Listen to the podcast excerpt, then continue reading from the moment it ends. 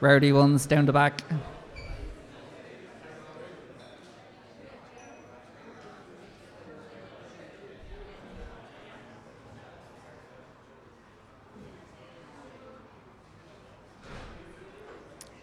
Okay, so uh, Luca's kindly offered to let everybody play with the grinder afterwards as well. So if you want to do that, we'll see how that goes.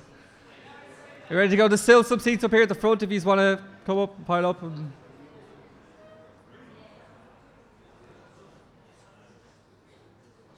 There's still some seats up here if you want to move up.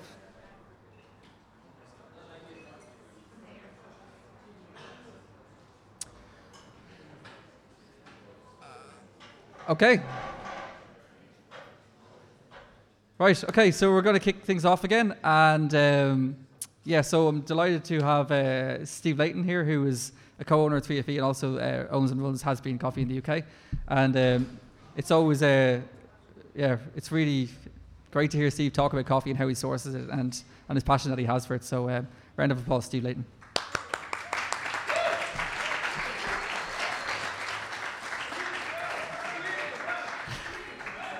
Yeah, we, we like chanting. Chanting's good. Um, yeah, as Colin said, my name is Steve Leighton and um, co-owner of 3FE and also of uh, Has Bean Coffee, which is based in, uh, in uh, Stafford in England. So my presentation today is going to be a little bit about what we do for Has Bean, a lot about what we do for 3FE, um, and um, also about how we source our coffee. So really important of, uh, of how, we, how we buy. So uh, I wanted to talk a little bit before I start about who I am, because does anybody know who I am here? Raise your hands if you've kind of met me or know of me. Good, because then it means I have to talk to the people that don't. Um, so um, I started in coffee in 2003. No, well, actually, I start, I'm going to rewind a bit further, actually. I started in 2000. Uh, not many people know I owned a coffee shop. I am the worst barista in the world, and I was probably the worst coffee shop owner in the world, too. But it was a way of me getting into coffee. I'd always had an interest and a passion. At seven years old, I kind of made two weird decisions. Uh, one of them was I decided I wanted to be a prison officer because I watched the comedy Porridge. Um, it's not really the best way to make a career choice. The other one was I wanted a filter coffee maker for Christmas. Um, I pestered my mom so much, and she was such a lovely, kind parent that she actually gave in to me and did buy me a filter coffee maker as a seven year old. My reason for this was there was a shop in Wolverhampton called Snape's. Now, Snape's was like stepping back in time. It was oak panels on the wall, it was brown paper.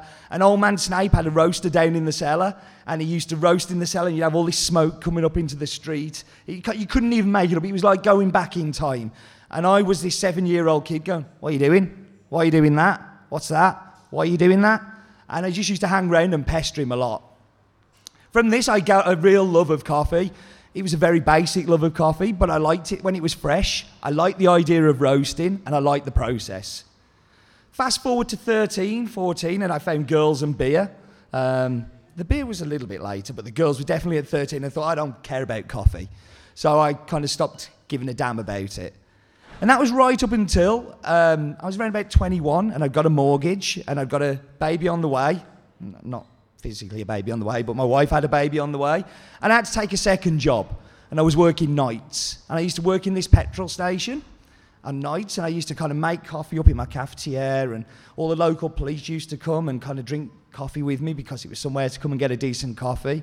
And I realised that when the police were in the police station with me, people who wanted to rob me didn't want to do it quite as much. So this was kind of like, coffee's giving me something here. So then I started to kind of buy green beans and roast them myself in a frying pan at home. Kind of got a bit obsessed about it. In the meantime, I get employed by the prison service. Porridge won. Got there. A week into it, realised I absolutely detested being a prison officer. I was, the, again, the worst prison officer in the world. It's like, can you stop fighting, please? That's really bad. And um, that's going to give me paperwork. So, but again, on nights, I used to find that coffee kind of got me through. To the point of I used to roast in a frying pan while I was on nights because I was a really good roaster. Look at me. Um, and then one night I decided, actually, this sucks. I don't like being a prison officer. So then I came up with Has Bean. So, anyway, that's a little bit about where I come from. So, I'm going to talk about sourcing green coffee. And you know what? Some people kind of believe that you have to kind of crawl through mud to go and find great coffee. that you have to go hunting with a big gun. Like, look at me, I'm going to go and find coffee in the jungle. Um, or you need to do lots of detective work. And do you know what? It's actually not that difficult. But one thing that does kind of matter eh, is size. Size matters when you're going to source coffee. Because if you're fat, Steve, you can go out and you can really spend lots of money because I'm a big man. I've got loads of money and I can buy lots. But if you're skinny Steve, he doesn't have so much money. And same with the roaster size and the capacity that you have. Now, if I'm a producer and you're coming to me saying, I want to buy direct trade from you, how much do you want to buy? 10 sacks. It's like, that really doesn't work for the producer. They're not interested.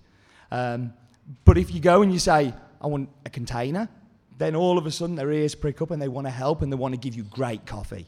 You get first choice of the things that you want to do because it's not just about paying, it's how big your wallet is. This matters when we're buying coffee for 3FE. So I source all of the green coffee for 3FE, the Pizzi and uh, Simon and um, uh, Monica. Uh, all our roasters now, and they roast it. They make it go brown. Round of applause for the roasters because they are awesome. But my job is to go out and find coffee, not crawling through mud though. But without the size of Has Bean being able to buy, then 3FE wouldn't be able to have the amazing coffees that they have. And vice versa, it gives us better buying power when we're going out there because I'm also buying uh, for the business here. So, I'm going to talk through some ways that you can buy coffee. Of course, you should come to the Fumbally and buy your coffee because it's the very best place to do so. But there are three very basic ways. Now, there are others, but I'm kind of breaking this down into a talk that will last for half an hour, not half a day. So, um, you look at importers. Importers are important. We look at exporters. And as I've already talked about, a little bit about direct trade. So, I want to talk about importers, the evil coffee people, because these are middlemen.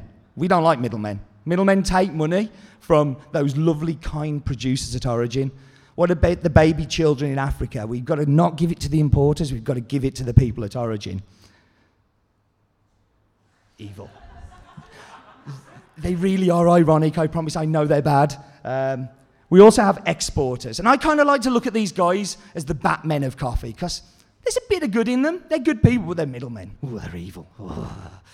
Um, they add some services, so we don't mind paying them, but we know that they're going to be ripping off the producers because it's not direct trade, because direct trade's awesome.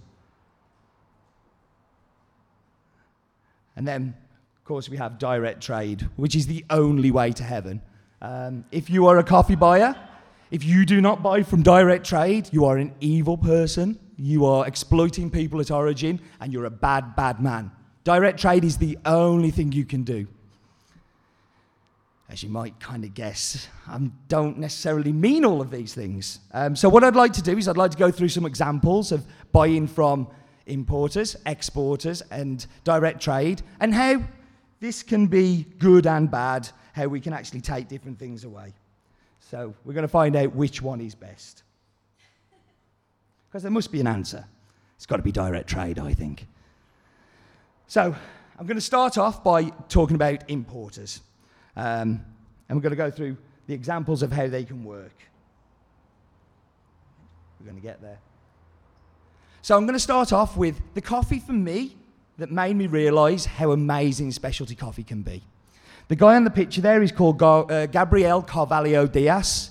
Um, he does have a restraining order out on me. I am not allowed to go within 100 meter because I, like some people like pop stars, like One Direction. Ah! I like Gabriel because he's a really cool guy.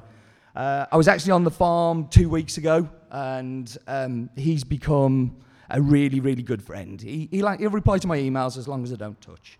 And um, he, uh, this coffee I cupped in 2003 when I was just beginning to roast professionally, as Has Bean.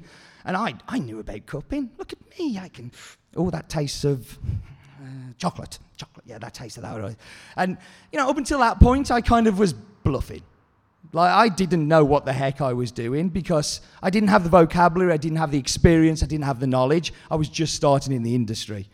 But I remember cupping this coffee. I remember exactly where I was. I remember what time of night it was. In fact, I even phoned home to my wife and I was like, I've just cupped this coffee and it tasted, it was like, it was not just chocolate, it was milk chocolate and it was nutty and it was delicious. She's like, You always say that, Steve. Oh, oh, oh yeah. Uh, anyway, I'll be home later. Bye.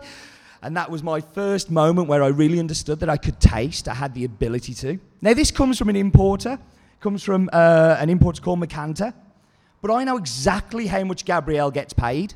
We actually have a two year rolling contract with him for exclusivity in the UK uh, and in Ireland, so we're buying consistently. We have contracts in place. We know how much he's getting. He's really happy with this deal because he produces seven containers of coffee.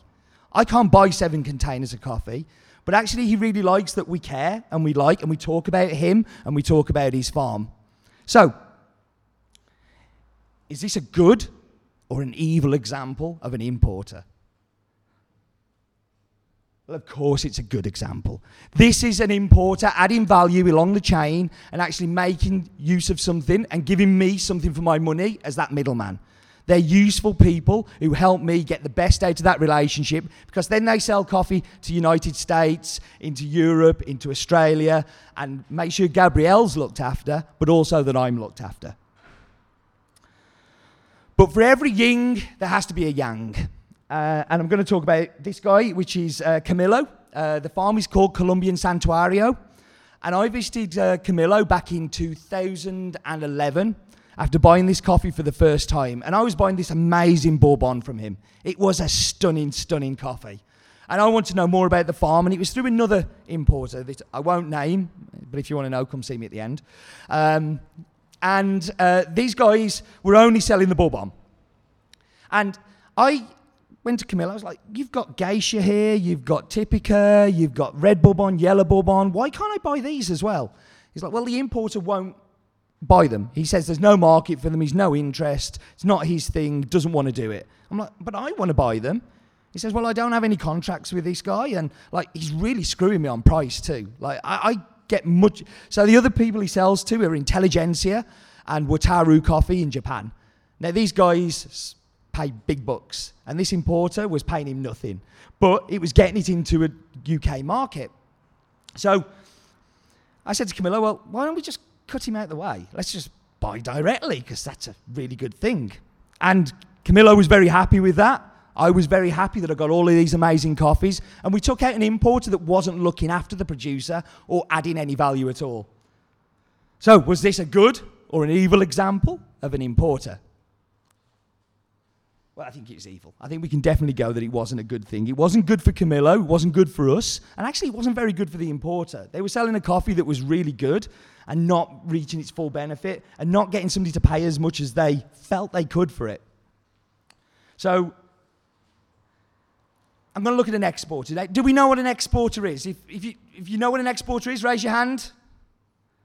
Okay, good. Now I can explain what an exporter is. So, an exporter is somebody who is at origin, is at a producing country, has feet on the ground, has contacts, has warehousing, quite often has a mill, has a wet mill and a dry mill. So they're, they're adding some value in countries where lots of farms are small or producers don't have access to market or they don't have a chance to be able to, to meet buyers like me. So the one I want to talk about is Bolivia, and this is a perfect country for an exporter. So most of the farms are five to 10 hectares, which is not big. So they will produce I don't know, maybe 50 to 100 bags a year. They'll be very small producers. This guy here, uh, David Vilca, speaks no English at all. And uh, if Juan's still here, he'll prove that I don't speak any Spanish at all because it's like I can order a beer and that's about it. Um, so this exporter introduces me to David, who is a subsistence grower. Every single penny this man makes, he makes through coffee. He doesn't have another source of income. Gabriel, he's a wealthy man. He has savings. You know, this guy, he doesn't have savings. In fact, David uh, only bought the farm because uh, 10 years ago, he lost his hearing while he was in a diamond mine. Um, and his hearing is atrocious. The first two years I visited him, he didn't even know who I was. He was like, what's this guy doing here again? Jeez. But the third year, he thought he'd find out why I kept hanging around and wanting my photograph taken with him. Um, and the, the uh, exporter kind of explained to David that I was the guy that was paying him this great price for all of his coffee. When I went last year, David was like my biggest friend. He was like, "Yay, let's go look at trees and let's go have photos." And he, he made me some lunch, and we sat and had lunch with his uh, daughter and his granddaughter and his wife, and we had a really lovely afternoon. And as we came away from the farm, I said to the exporter, "Like, surely he can get hearing aids. You know, like he can hear something. He's just, you know, hard of hearing." And they're like, "Well, we did actually give him the money to go and buy some hearing aids last year." And I was like, so where is it? Oh, his wife bought a satellite dish. okay. Um, you know, where they live is pretty isolated. They don't have a lot of entertainment. I'm guessing the satellite dish is quite important, and it gave David a quiet life. Um, so then I suggested, why don't I buy him some hearing aids? Like, they're not that much. It's like $1,000. We'll buy a set of hearing aids. Um, so the next day, they phone up David's wife and say, like, you know, Steve's offered to buy some hearing aids for David, but we'll go and buy them from the place and we'll get them to him. Um, and David got really upset. He was like, I don't want your charity. I don't want you to buy me some hearing aids. Um, you know, we've been given some money and we bought a satellite dish and it's just not right. So I was like, okay, well, you don't want me to buy them. How about if I get my customers to buy them? So how about if I get the guys that drink your coffee to buy them by paying a little bit more?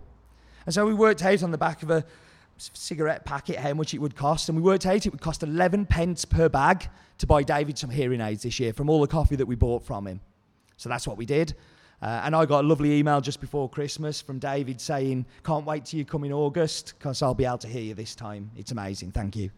So, like, this is an exporter that breaks down the barriers between the producer and the, the buyer adds value to the chain. David has never processed his own coffee until this year. And he did that because he wanted to do it for me, because he'd been introduced to the buyer who he was like, maybe I could do something. So he did a natural lot for the first time um, because the exporter showed him how to, project, how to do his own coffee. So they've added value along the chain, not just once, but many, many times. Their support for him and their support for me. And uh, in 12 days' time, I'll be on the farm with David again. So, is this a good or an evil example of a uh, exporter? Well, I like to think it's a very, very good one. Uh, we've worked with the guys in Bolivia for six years. Um, Bolivian coffee, when we first started buying it, nobody bought. Nobody knew anything about Bolivia. It wasn't a coffee producing country in most people's minds. Uh, 2012, we bought 2% of the entire coffee crop from Bolivia. 2%. Like, that's a lot of bags, you'd think. It's not, it's tiny, it's like two containers. But we were out there, feet on the ground, working with an exporter that could add value for us and make that we could get to two containers. Um, so, a very good example of an exporter. So, for again, for every good there is bad. Um, and this is a this is me. This is Fat Steve when he was cupping at the Cup of Excellence in 2009, um, 2008. Sorry and it was the first ever Cup of Excellence in Rwanda. It was an amazing honour to be asked to go and judge the competition out there. I had a really great time. I do like the way that guy's looking at me like, what is he doing? It's, um, yeah, it's really, really funny. But what happened that year was their first year of Cup of Excellence. And if you get a defect or if you get something that isn't good in a coffee in Rwanda, in, in any competition, sorry, it will be disqualified. It will be thrown out. Now, anybody who's ever tried Rwandan coffee at some point will have come across potato. Has anybody come across potato before? Show of hands. Yeah, kind of happens. So when we were cupping all of these coffees over and over again, you would find potato and it got thrown out. And there was one coffee that just blew my mind how amazing it was. It was just stunning. And it got through to the finals. And on the final day, on the final cup, potato. Disqualified, gone. So I kind of would like, this was the round table meeting afterwards uh, in Rwanda, and I was kind of asking everybody, who's this co op? Do you know where this is from? Who exports this? And I managed to find the exporter. That isn't him, by the way, so we won't accuse him of being evil. Um, but I found the exporter, spoke to him. I was like, I want to buy this coffee, but there's two, re- two things I'm going to do. One, I want to pay a lot of money for it because it's amazing. But two, I need it by November. My container is leaving in November. If it's not here, I can't ship it. I was like, no problem at all, Steve. So we agreed a price, we shook hands, exchanged emails backwards and forwards. November approached, nothing. No coffee, no response, stopped t- responding to the emails, wouldn't respond to phone calls. So I'm like, okay, he sold it somewhere, somebody's found it and loved it, that's fine. Come January, I got an email. Steve, coffee's ready. Ready to move it? I'm like, no. Got the sob story about, oh, you know, the co-op needs the money. You know, we've got the coffee here. We've prepped it for you. So I decided to air freight it. Air freighting coffee is expensive, unecological, and a pain in the backside. But it was like, if we're going to get this coffee, that's what we have to do. So I said to the exporter, you're going to have to air freight it and you're going to have to organise it. I want it palleted, I want it wrapped, I want it strapped, I want it properly done. No problem, Steve. No problem at all. It arrived in Brussels Airport um, in loose sacks in the bottom of an aeroplane, to which they threw onto the runway while it was raining and it sat there for three hours. Coffee arrived with me completely spoilt, completely ruined, absolutely awful, and we'd paid t- just as much for shipping as we had for the coffee, just completely gone up in smoke. This was an exporter not adding value, but getting in the way and not doing their job properly. So is this a good or an evil? Trust me, my bank manager thought it was a very evil uh, exporter, and I, yeah, I do concur. If you don't mind now, I'm going to leave the good and the evil because I'm going to talk about direct trade, my only way to heaven. So, I'm going to talk about a coffee that is coming on in the Fumbally on Thursday, Jer, is that right? Ish. Thursday, Friday. Drink lots of coffee tonight and it'll come on Thursday. Um, and it's called, uh, oh, he's looking at me.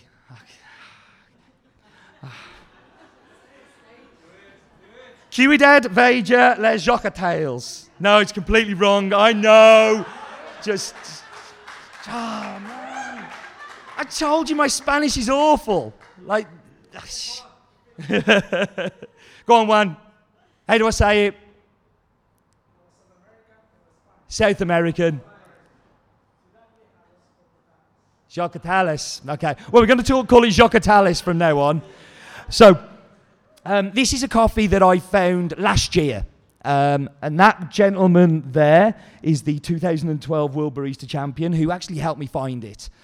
And this guy here, um, the rather cool looking dude, I, baseball bat backwards. Like I just felt like an old man with my son. It was like, yeah, great. Um, but this is Alex. Um, and Alex um, is around about 22, 23, I think. And his grandfather owns a farm and he's owned it for 50 years. And he's kind of seeing this specialty coffee thing going on. Farm's a beautiful location in Antigua, around about 1,400 meters above sea level, an amazing place. And Alex wanted to do something different with the coffee. And his grandfather's going, You'll never get a buyer.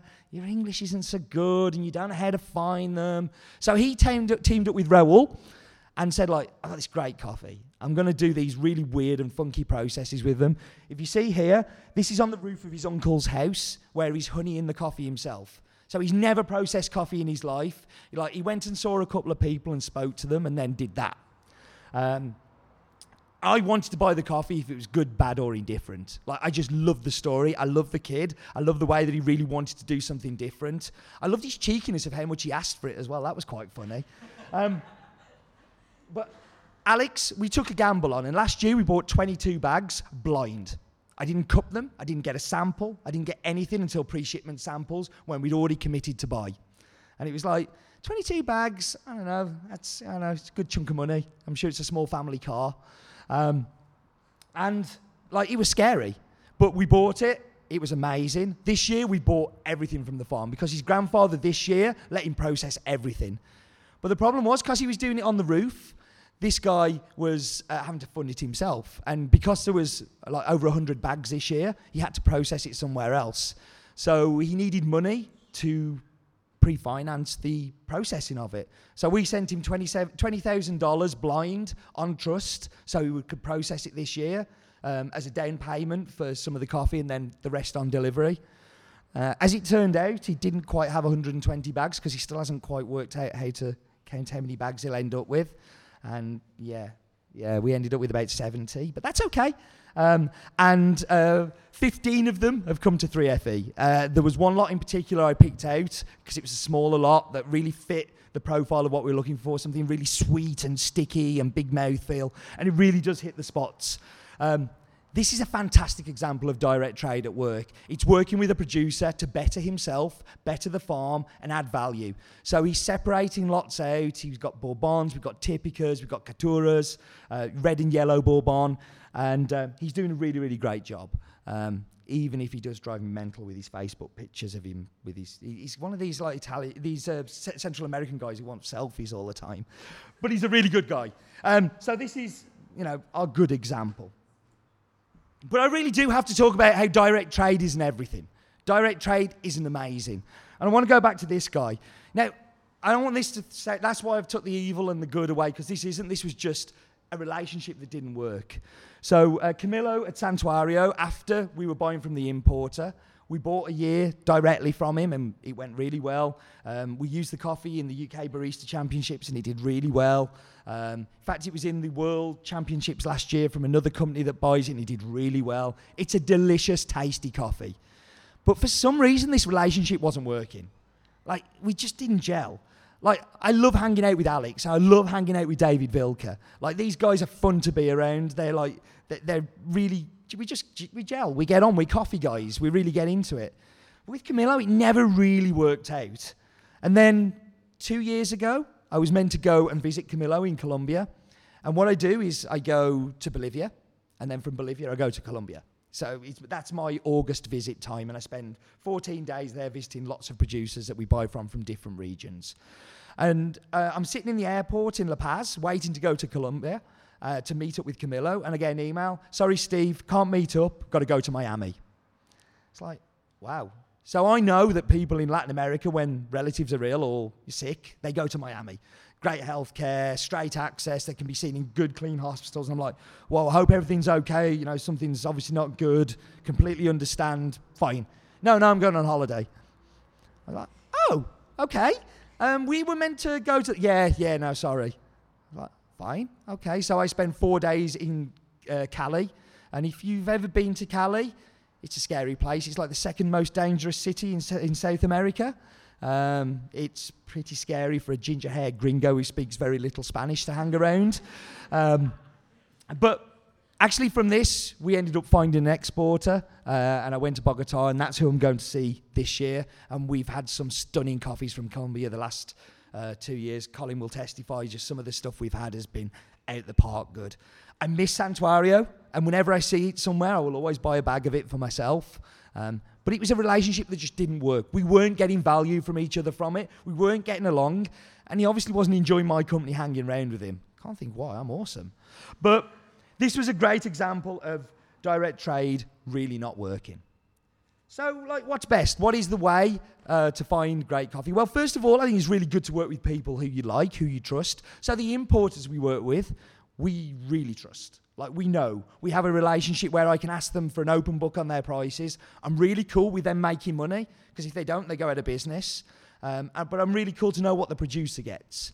We work with exporters who add real value introduce us to people like David Vilca, introduce us to the Colombian lots that we've been selling recently. This time I'm going to go and spend four days traveling around uh, Tolima in Colombia. Going to have an amazing time going to meet some producers who are very small, like one, two hectares, like tiny, tiny farms, but they're getting a route to market through an exporter. And there are direct trades like Alex that I really feel we can make a difference. Um, we can really make his coffee get better, but we can add value so we can afford to pay him more money because we're having these unique and amazing lots.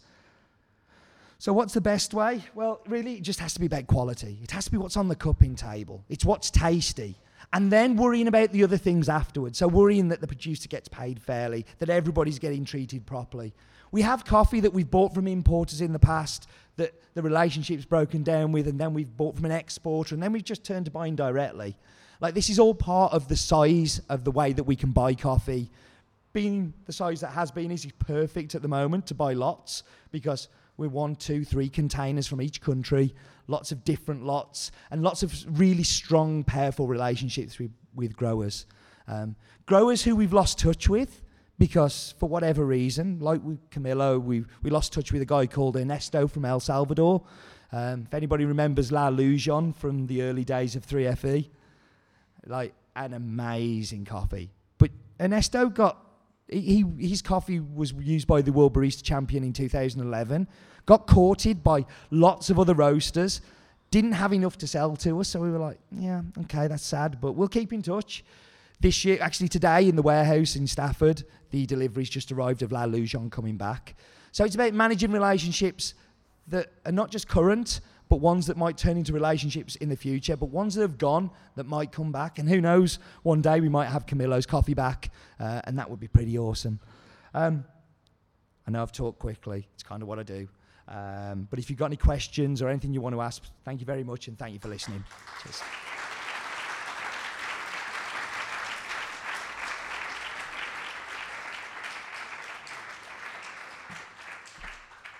Any questions? I have a question. Yes.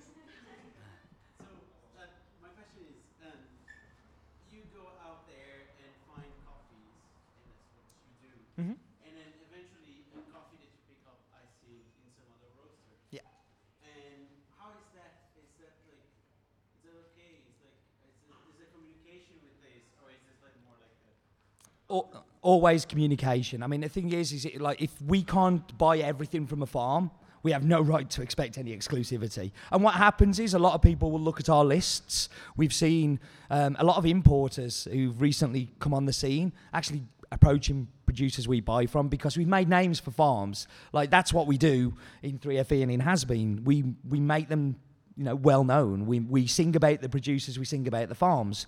So yeah, you know, you have to expect that there may be in some places, but we just ask for communication. You know, it, that's what happens. But what ha- what we always demand is that we get first look. So we get first pick. We get to choose which lots we want. We'll separate days pickings so we can actually go and see those coffees before anybody else does because we pay more money than most people do. So we we get that privilege.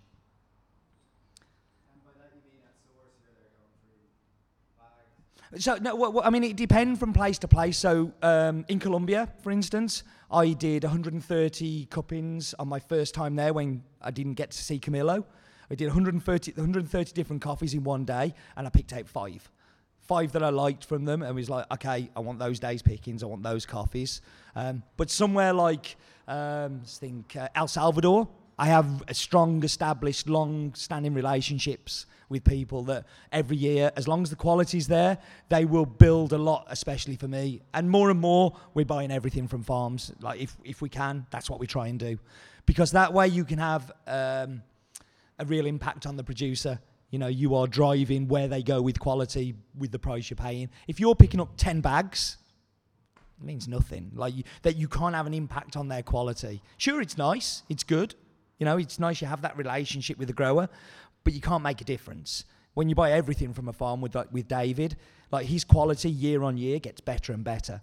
The fact that he's doing his own processing this year, last year, was amazing. Like he's never been motivated to do that, but because we pay him this price, he's now motivated to. Because we paid him more for that far, that farm lot than we did that they they did at the mill because it was a better cup because he was caring and making sure he was doing as good a job as he could.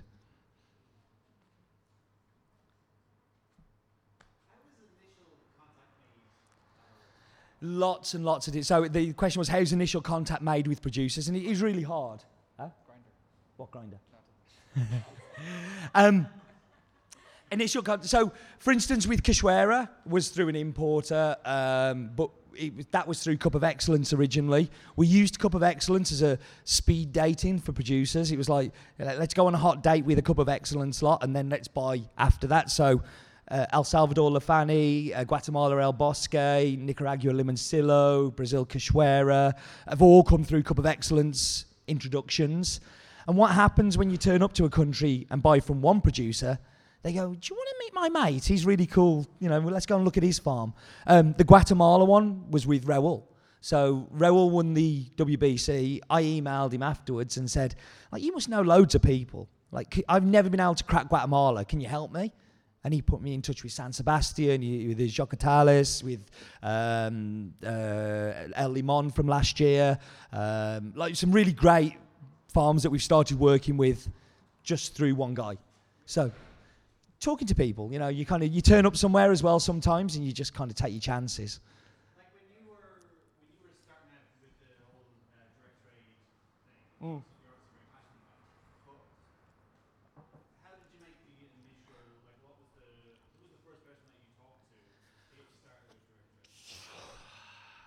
First person I think was so the first container I moved on my own was Brazil, and we worked with a group of farmers in Bahia. um, from Chiapa Diamantina. Did I pronounce that one okay? Yeah. No. No. Yeah. Um, geez, screwed up again. Um, it's Portuguese anyway, so it's fine. Um, um, and that was through somebody who was living in the UK who was trying to put people in contact with roasters. Now, it didn't work out actually, we don't work with them now, although we still keep in contact. Um, they like their quality was just it wasn't keeping up with what we were hoping for and they wanted more during the price rise they wanted more money and it was yeah we, we really didn't yeah we, we had a long-term plan and then they changed it so it didn't work but that was the first one um, but like nicaragua was cup of excellence like i did first cup of excellence i did in 2005 was i met a guy called Erwin Mierisch and he's like one of my closest friends now. He comes to the uk regularly. I've been out to him every year for the last five six years. Um, you know we th- it just it kind of just happens organically. When you go to a producing country you meet somebody uh, you know somebody. And a lot of it has just been trial and error. Um, and the promise of you know if we buy this year i promise we'll buy more next. And i promise i'll buy more the year after and the year, and we've we've followed up on that promise every year um, and if we buy from a place directly, we have to buy a whole container. That's the rule we have. We have to fill a container. Then we're serious buyers. If we're going to go out there and buy 10 bags, I don't want to be that guy. I don't. I think it, it lets the producer down, um, and it really isn't direct trade. You know, they're not getting the benefit from it. Cool. Anybody grinder questions?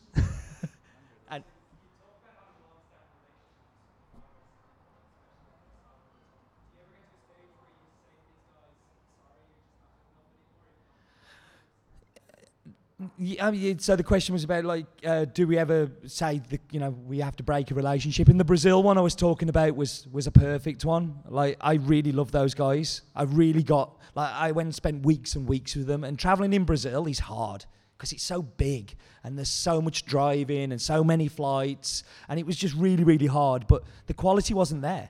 It was just like the first year was amazing. Terramata was like one of the, the coffees that blew my mind, and then all of a sudden it just fell off a cliff and they were talking like bingo numbers. They got carried away.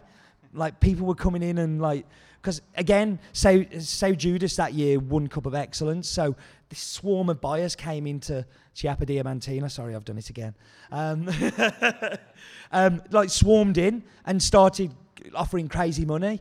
Uh, so he, he just broke it for us and we had to say this isn't working. We can't we can't do it.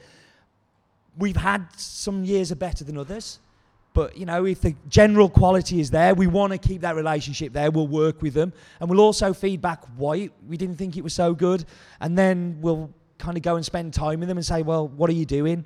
Um, Finca Argentina. Has anybody tried that coffee from El Salvador? Like it's, it's an amazing coffee, but this year he lost ninety percent of his crop through leaf rust, bad management, bad husbandry, uh, not knowing what he was doing. Like he's feeling his way at growing coffee. So this year we've bought every single bean from him. It's about 90 bags. Um, but I also took him to Honduras, Nicaragua, um, and uh, where else was there? And Honduras, Nicaragua, somewhere else, can't remember. Um, to go meet other producers.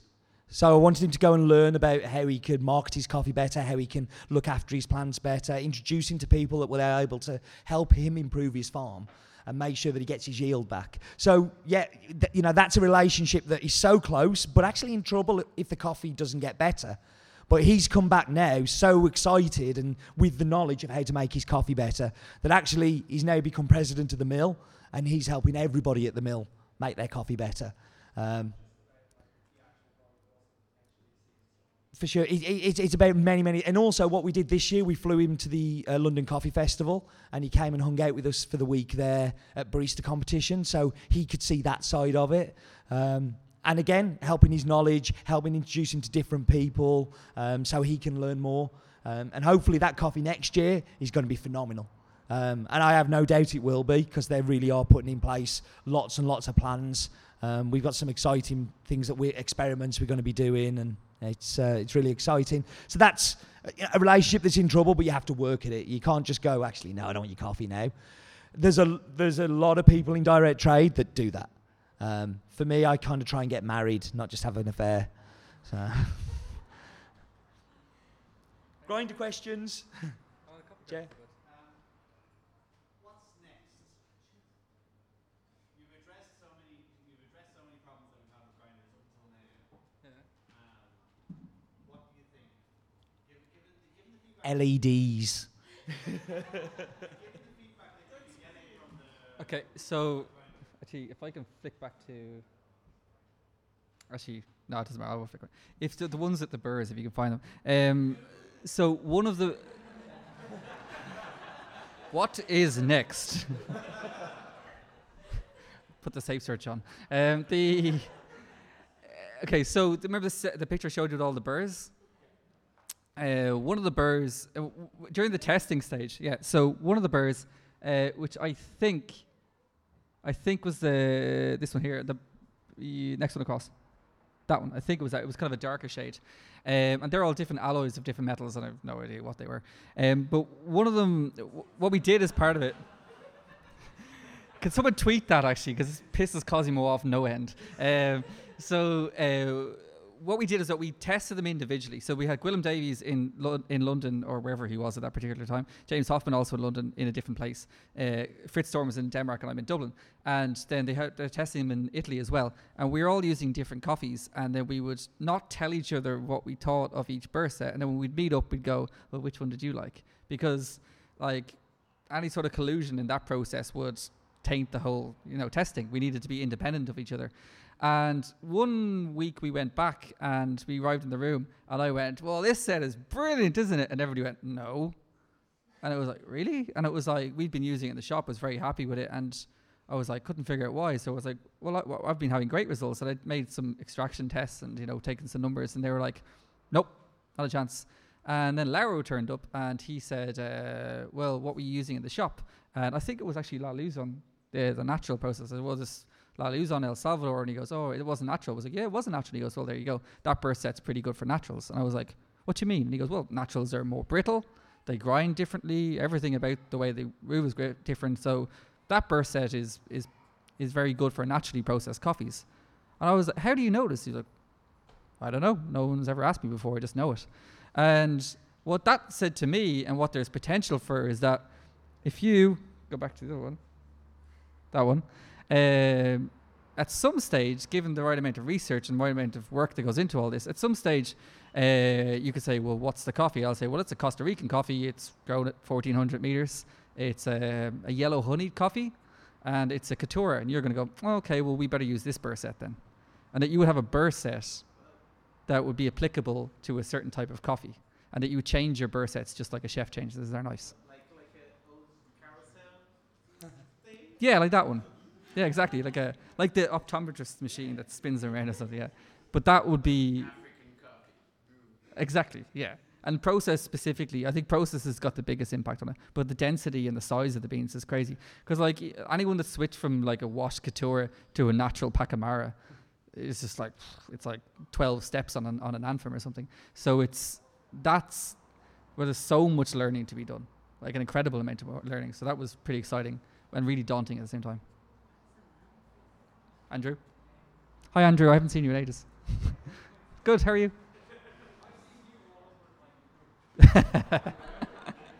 oh, you. Yeah, you outlined like a load of, you know, what your aspirations were for grinder, what this perfect grinder would be, and what the grinder is. How, everything you mentioned tonight, how close have you got to actually applying all that, putting it into one grinder?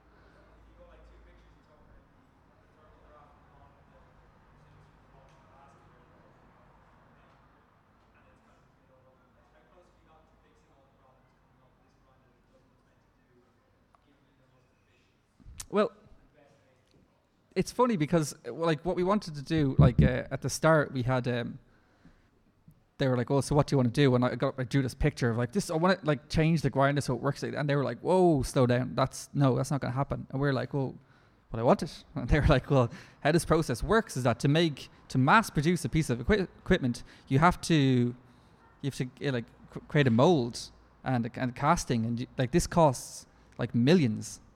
Like this is a lot of money."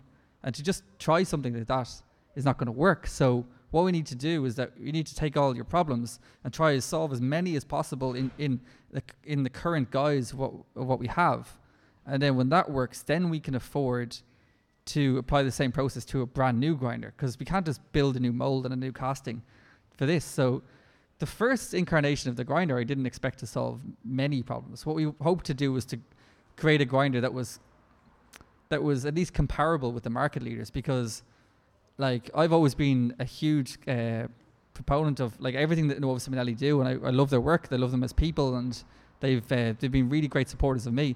And I've never used their grinders like ever because they were awful. Um, and just getting a grinder that, that they built to my coffee bar was to me was a win. Uh, but I didn't think that we'd be able to solve as many problems as we did.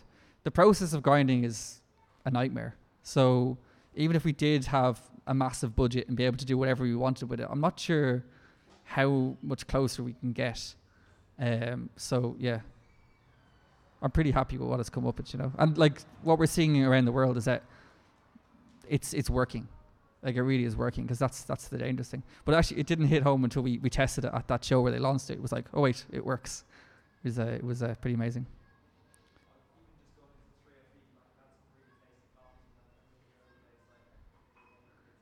Yeah, I remember Monica marching back upstairs and saying, "Take your fucking grinder," and slamming it on the table and putting the other ones back on again. So I haven't forgotten that one. I think the other thing with the grinder as well is that the amount that was at the, the World Barista Championships this year was phenomenal. Uh, That's always a good test of something that's fixed lots of the problems that were there. Um, like every other competitor had got one, and the ones who hadn't, um, they couldn't get one. So we've got a waiting list of like we've got back order of 30 waiting to come. They just can't produce them quick enough because people want it. And everybody who uses one, who gets behind a bar with one, like falls in love with it because it fixes those things that are the biggest pain in the backside for a barista at a machine. You know, it uh, lets you focus on the coffee. So I think a lot of the coffee comes, the, the coffee's tasting better from them. Is that yep, sure the grinder's doing a great job, but the barista has one less thing to worry about, so they can actually approach the things. You know, and I'm not paid by Simonelli, so yeah, that's that's it because like I think um, the people working in bar see the benefit of it because like before we were pre-dosing everything and using an EK43, which is extremely accurate and very good quality, but it just took forever. Um, and like Craig will tell everybody about how difficult that was, but we were committed to doing it the right way, and it meant to queue out the door and angry customers sometimes, and that just wasn't. We're, we're doing a pretty good job at doing that, but we couldn't get any busier. Like we just, it wasn't going to work. We either needed to charge twice as much for coffee, uh, or else just stop doing it. So the big thing is that with, with a coffee grinder that works like this, you then get to practice, or you then get to start doing the things that really matter in a coffee shop, like saying hello to your customers and cleaning tables and you know making sure their drinks are made in time, and that's really the the important stuff. So um, uh, yeah, that's that's the big win for us. Bruno.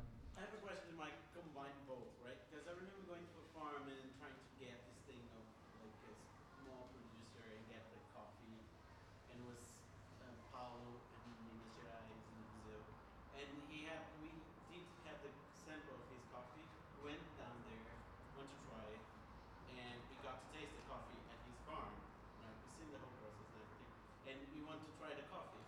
How would you do that there? Because I remember getting the coffee, it was like. I cannot even tell. He made that. I can even say, wow, is that really we buying here? And do you bring your own grinder? You bring your own grease? Yeah, so, so um, there are two things that I insist on when I'm buying coffee, a- apart from the, like the Jocatalis, I still can't say it right. Um, I'm going to call it all sorts of things. Um, that one we bought blind, but like what I will do is I'll go meet a producer. Yeah, sure, he might put a cupping on. We might go to an exporter and do a cupping with them. I will make no decision while I'm in a beautiful country surrounded by amazing people who are becoming really good friends. Like if it tastes good in Stafford on a Tuesday evening in the rain, it tastes good all the time.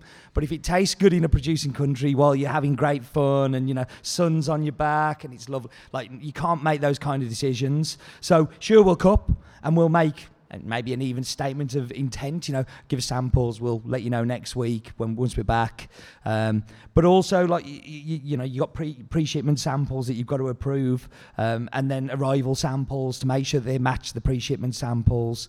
So we've got box upon box of like samples of stuff that's arrived uh, and stuff that was sent as pre ship. So they have to match up. And if they don't match up, then you know something's gone wrong. But I've I've only ever had one occasion where I got shipped something different to what we agreed on, uh, and that that was a Kenyan auction lot. And I'm fairly convinced it wasn't. It was just a it was a mix up. It wasn't the same coffee for sure, um, and we rejected it. And we got an insurance claim on our because we insure everything that's shipped, and we got an insurance payout, and it was fine. But every other one, we get the coffee we want because we trust each other. We work together. It's about, you know, if they screw me over this year, I ain't going back next. Um, you know, you, you only do it once and then, you know, it, the, the, the trust is gone. So n- we never really happens. But yeah. Well, uh, it, again, it will depend, but it, it, you, you'll cup, and, and normally they'll ask what your cupping parameters are. So you know, I, I'm you know, 12 grams, 180 mil, uh, 93 degree water. You know, that's what I'll ask them for, and it will give me an idea of what the coffee tastes like. But when I get back, I'll do it with my cupping bowls, with my cupping lab, with my grinder, with my setup. So everything is treated exactly the same. Um, it will always be green samples. They try and fob you off with roasted samples. It's like no, no, that's fine.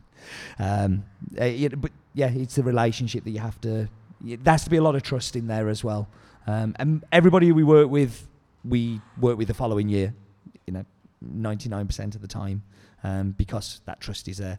I also quite often have somebody on the ground as well who will help. So they will be a friend who will run backwards and forwards, try and sort and fix problems. Maybe somebody who's consolidating the container for us or, or, or whatever. So yeah.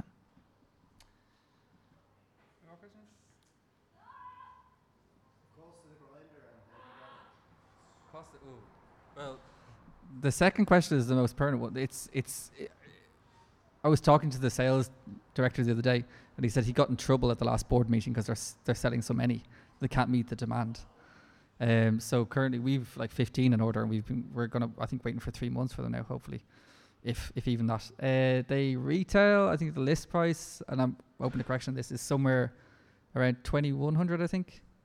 Um, around there, I'm not too sure. Uh, Jan does all that, and so uh, that's that's the list price of it, which is.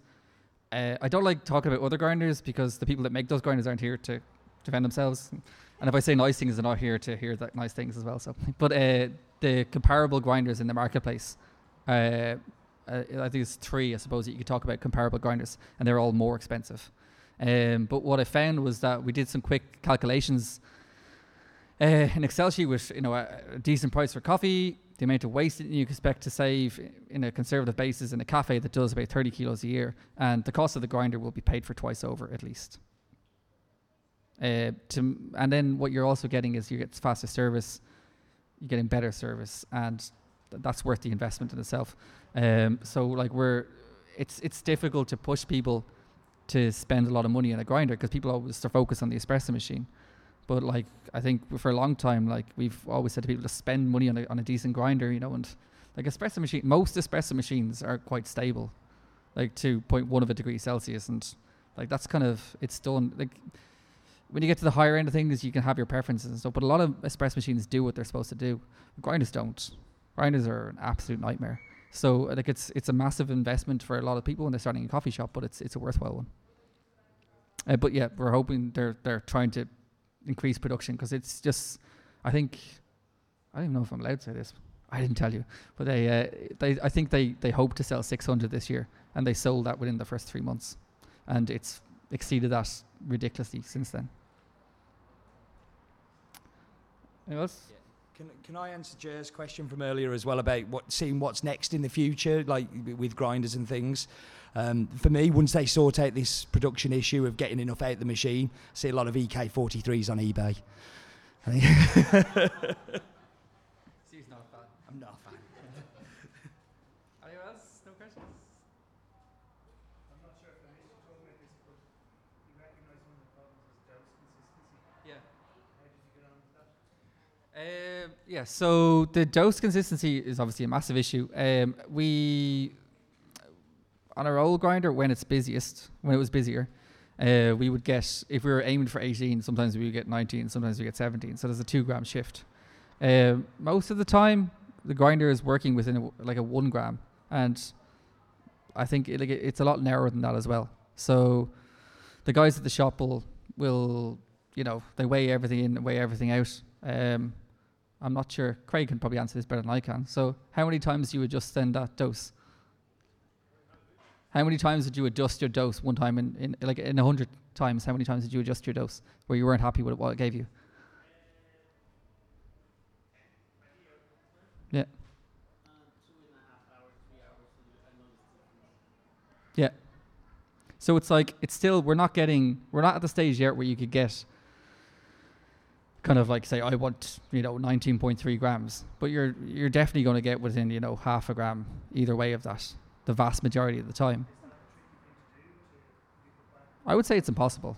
Like say, the only way you're going to get to do it is is to build a mechanism that would pre-weigh beans, grind them, and then find a way to ensure that you get everything out of there. That makes sense. Like and at one stage in one of the grinders, we did have we were testing like blowing air through burr sets to see if it would clear the coffee through every time. And but like you see, all of these things are expensive. And then the other thing is that you have to most of the time when when grinders are sold, you have like three people to go through, and each of those people has to make a margin. So by the time you put in something that costs hundred euro, the retail price of that ends up being five or six hundred euro. Uh, just with taxes and import duties and shipping and all these sorts of things, and that's the thing we, we I, I didn't realize at the start is that like every minute adjustment has a like a a massive effect on the final price. Um, so issuing a new, uh, once you've built that trust to people to say that this one works extremely well, like to my mind works better than any grinder in the market uh, at, at doing this in terms of consistency. That if we then have the the funding to create a brand new casting and molding for a grinder um, in a whole different guise with a new mechanism, that people will trust that and buy into it. But it's it's again, it's just about making it it's it's afford it has to be affordable. That's the other thing from like the consumer's perspective as well as the company's perspective because they have to m- they make money from selling machines. That's what they got to do. So I don't know, like pre-dosing on an EK43 is definitely more accurate in terms of your dosing because you're pre-dosing everything and, and grinding it through, but you're getting more of a win back in terms of workflow and, and efficiency of the other one.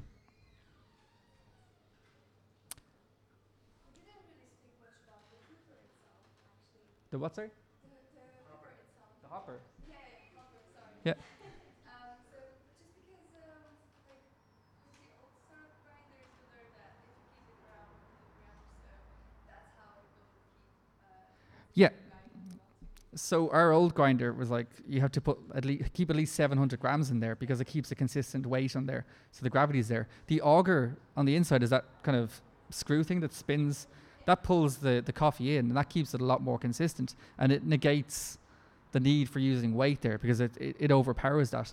Like to the extent like you will come down to your last 100 grams or so and not even notice. Whereas before, if you ran below 700 grams in your hopper, um, it would start getting very inconsistent. Where like I'd walk into the shop and be like, fill that hopper now.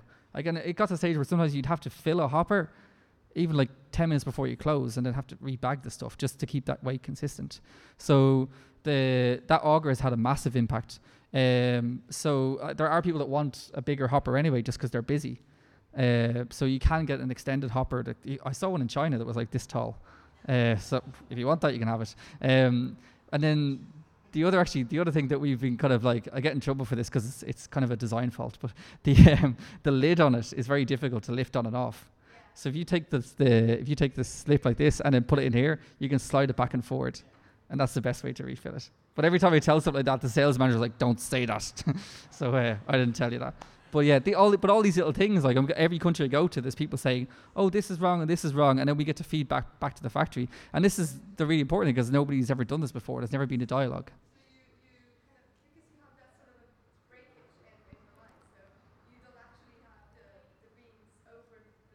Yeah.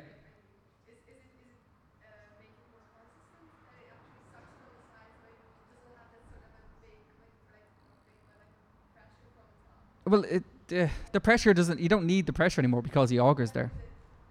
Yeah, the auger just pulls everything in. So instead of waiting, relying on gravity, it's it's pulling everything in. So it means you don't really need it anymore. And it's uh, the other thing. It actually reduces the noise as well because the other one kind of acted like a, an amplifier because it's it's amplifying the noise of the grinder through it. Um, and th- th- this one is more quiet because of that, and also because the the motor is built onto dampeners and on rubber feet as well.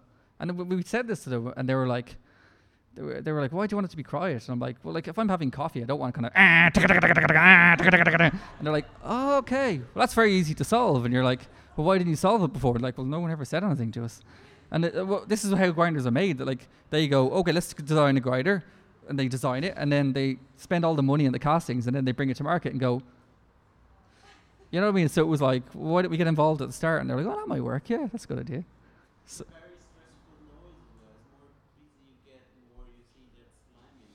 like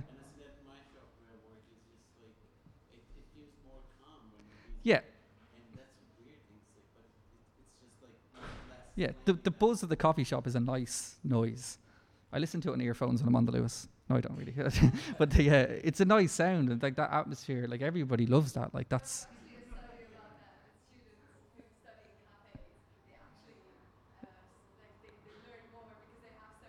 Yeah, yeah, study yeah. I well imagine. Andrew again. when it comes to, you did a lot of uh, testing on, obviously, the computer and into effect. Did you look at humidity though? I know, like in Ireland, it's probably not as much an issue like coffee shop back there, doors here, but it can change too much. But, like, for example, then sitting at all the shops, they're like the whole front of the shop would open up, machines are very close. So, like in the morning when they go in, it could be, you know, like 20 degrees, quite low humidity, and by lunchtime it could be up to 40 degrees, like extremely hot. It's not only temperature, it's humidity effect. Yeah, like what we found, we did look at this a lot, and this is one of the things where we went to the professors and we said, like, well, this is what's happening, and they were like, well, prove it. And everything we said to them, they're like, what you're seeing is it's a you're mixing up like causation and correlation. It's not the same thing. So, like for instance, we said, well, like when a, when the room heats up and there's and there's more uh, humidity in the room, the co- shots go faster. And they're like, well, how do you know this? We said, well, because we see it every day. And like, well, how does it happen? I said, well, in the morning we dial in, shots are fine. The shop fills up with people, the temperature in the room goes up, the humidity increases, and the shots go faster. And they're like, well, is, are you making more coffee then? It's like, yeah, well, the room is full. And it's like, well, your grinder's getting hotter, and your ground coffee is getting hotter. And that's why the shots are getting faster. So we're seeing what we thought was was the cause, but actually wasn't at all. It was just it was just the kind of applying pocket science to it. And they did testing on, on the uh, the they have a a chamber where they can test it at different humidity and moisture levels, and there is an impact, but it's not substantial. Um, and again, like uh, I think half the room here has probably worked at Coffee Angel at some stage. So if you're working in the river, when it starts to rain, the humidity level changes, and it's Ireland, so it, it's sunny and it's raining and it's snowing, and this changes all the time. Um, but like what I was seeing uh, when I was working there was that it wasn't, it wasn't completely linear with how the weather was changing. Uh, what it was actually happens is you're busy in the morning, you have a quiet period, and you're busy at lunchtime, and often you just equate that with the temperature changing it throughout the day, or or other factors like that. So yeah, we did look at it, but the the research that they showed proved that the, that the moisture level had a, a much smaller impact than, than what we previously thought. High five, Bruno. Any more questions? One more. If I didn't develop grinders, what other area would I look at?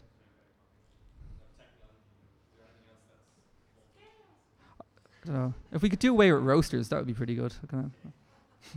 Um, uh, well, yeah, I would say scales and drip trade, but um, that's hopefully a few months away. Um, so Victoria Arduino are launching one, and I believe San Remo are launching one as well, and perhaps La Marzocco as well. Um, that will that will be incredible. That it, it it's strange because a lot of these things get to a stage where coffee becomes very automated, and some people say, well, like if this happens, then like James Hoffmann from Square Mile Coffee was developing the machine with the with the, the scales, and we, I was involved in the one with the with the grinder, and we were doing a show in Seattle, and somebody said, well, like it's getting to the stage where like anyone can make coffee, and I said, well, like I'd be confident of going to a coffee trade show. And dialing the machine in myself, you know, James can do the machine, I'll do the grinder until we're both happy with it. And we'll stand there and get people who've never made coffee before in their lives to serve not the best espresso, but drinkable espresso for a week. And it can be done. If it's tuned in properly, we can do that and we're approaching that level. So the guy said to me, Well, like that's kind of scary because now you're approaching a level where coffee is just touch button and you don't need the skill, you don't have the craft and all that kind of stuff. And I don't know like if it's it's like it's an enjoyable process. But I'm not sure that that's such kind of like an end of world experience because like if if you go to a nice restaurant and the waiter comes and he opens the bottle of wine, which is just pulling a cork out and he pours you a glass and you enjoy it, you don't go, you didn't make that wine, you just open the bottle, you're a fraud. You know, it's it's there's no process in there. Like if I I don't go home every day and, and say to my wife, oh, you should have seen the tamp I did today, it was amazing. It's like the, the what's enjoyable for me, it was amazing. You should have seen it. It was the um, what's enjoyable for me is is meeting people and uh, making them coffee that they enjoy drinking. And if that means I press a button and it's delicious, what's the problem? So yeah, But aren't you just killing the last part of the thing that you keep saying that you're part of the chain at the very last?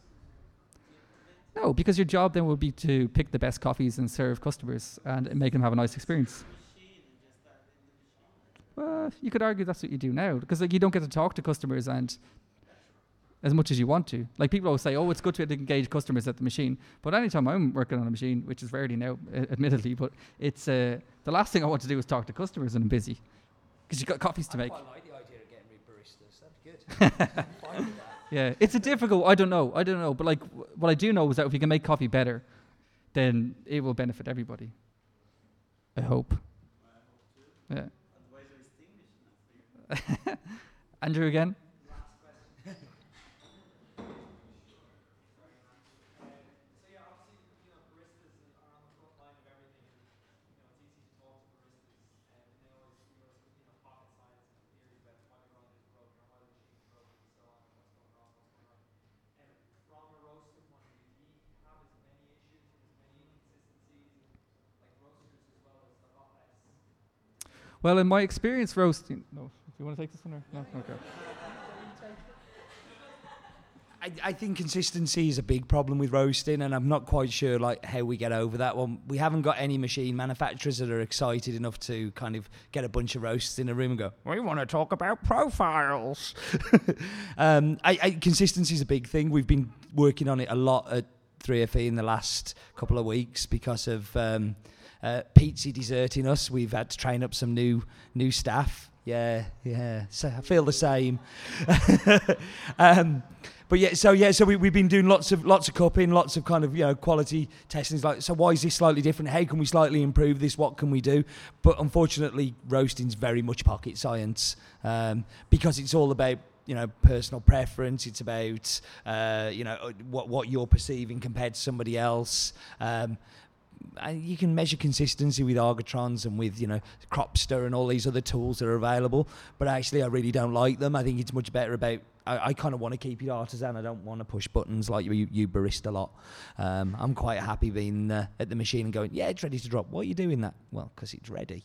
Um, so there's a little bit of both.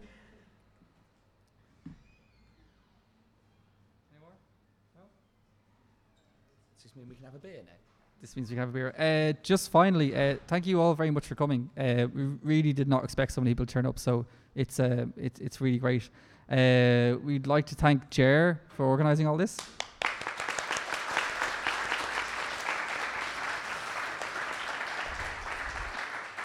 And uh, sideshow Bob as well there in the corner for organising all this, all the recording as well.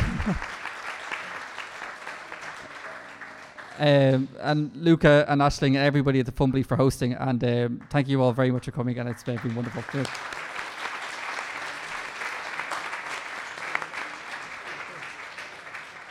Two hours there.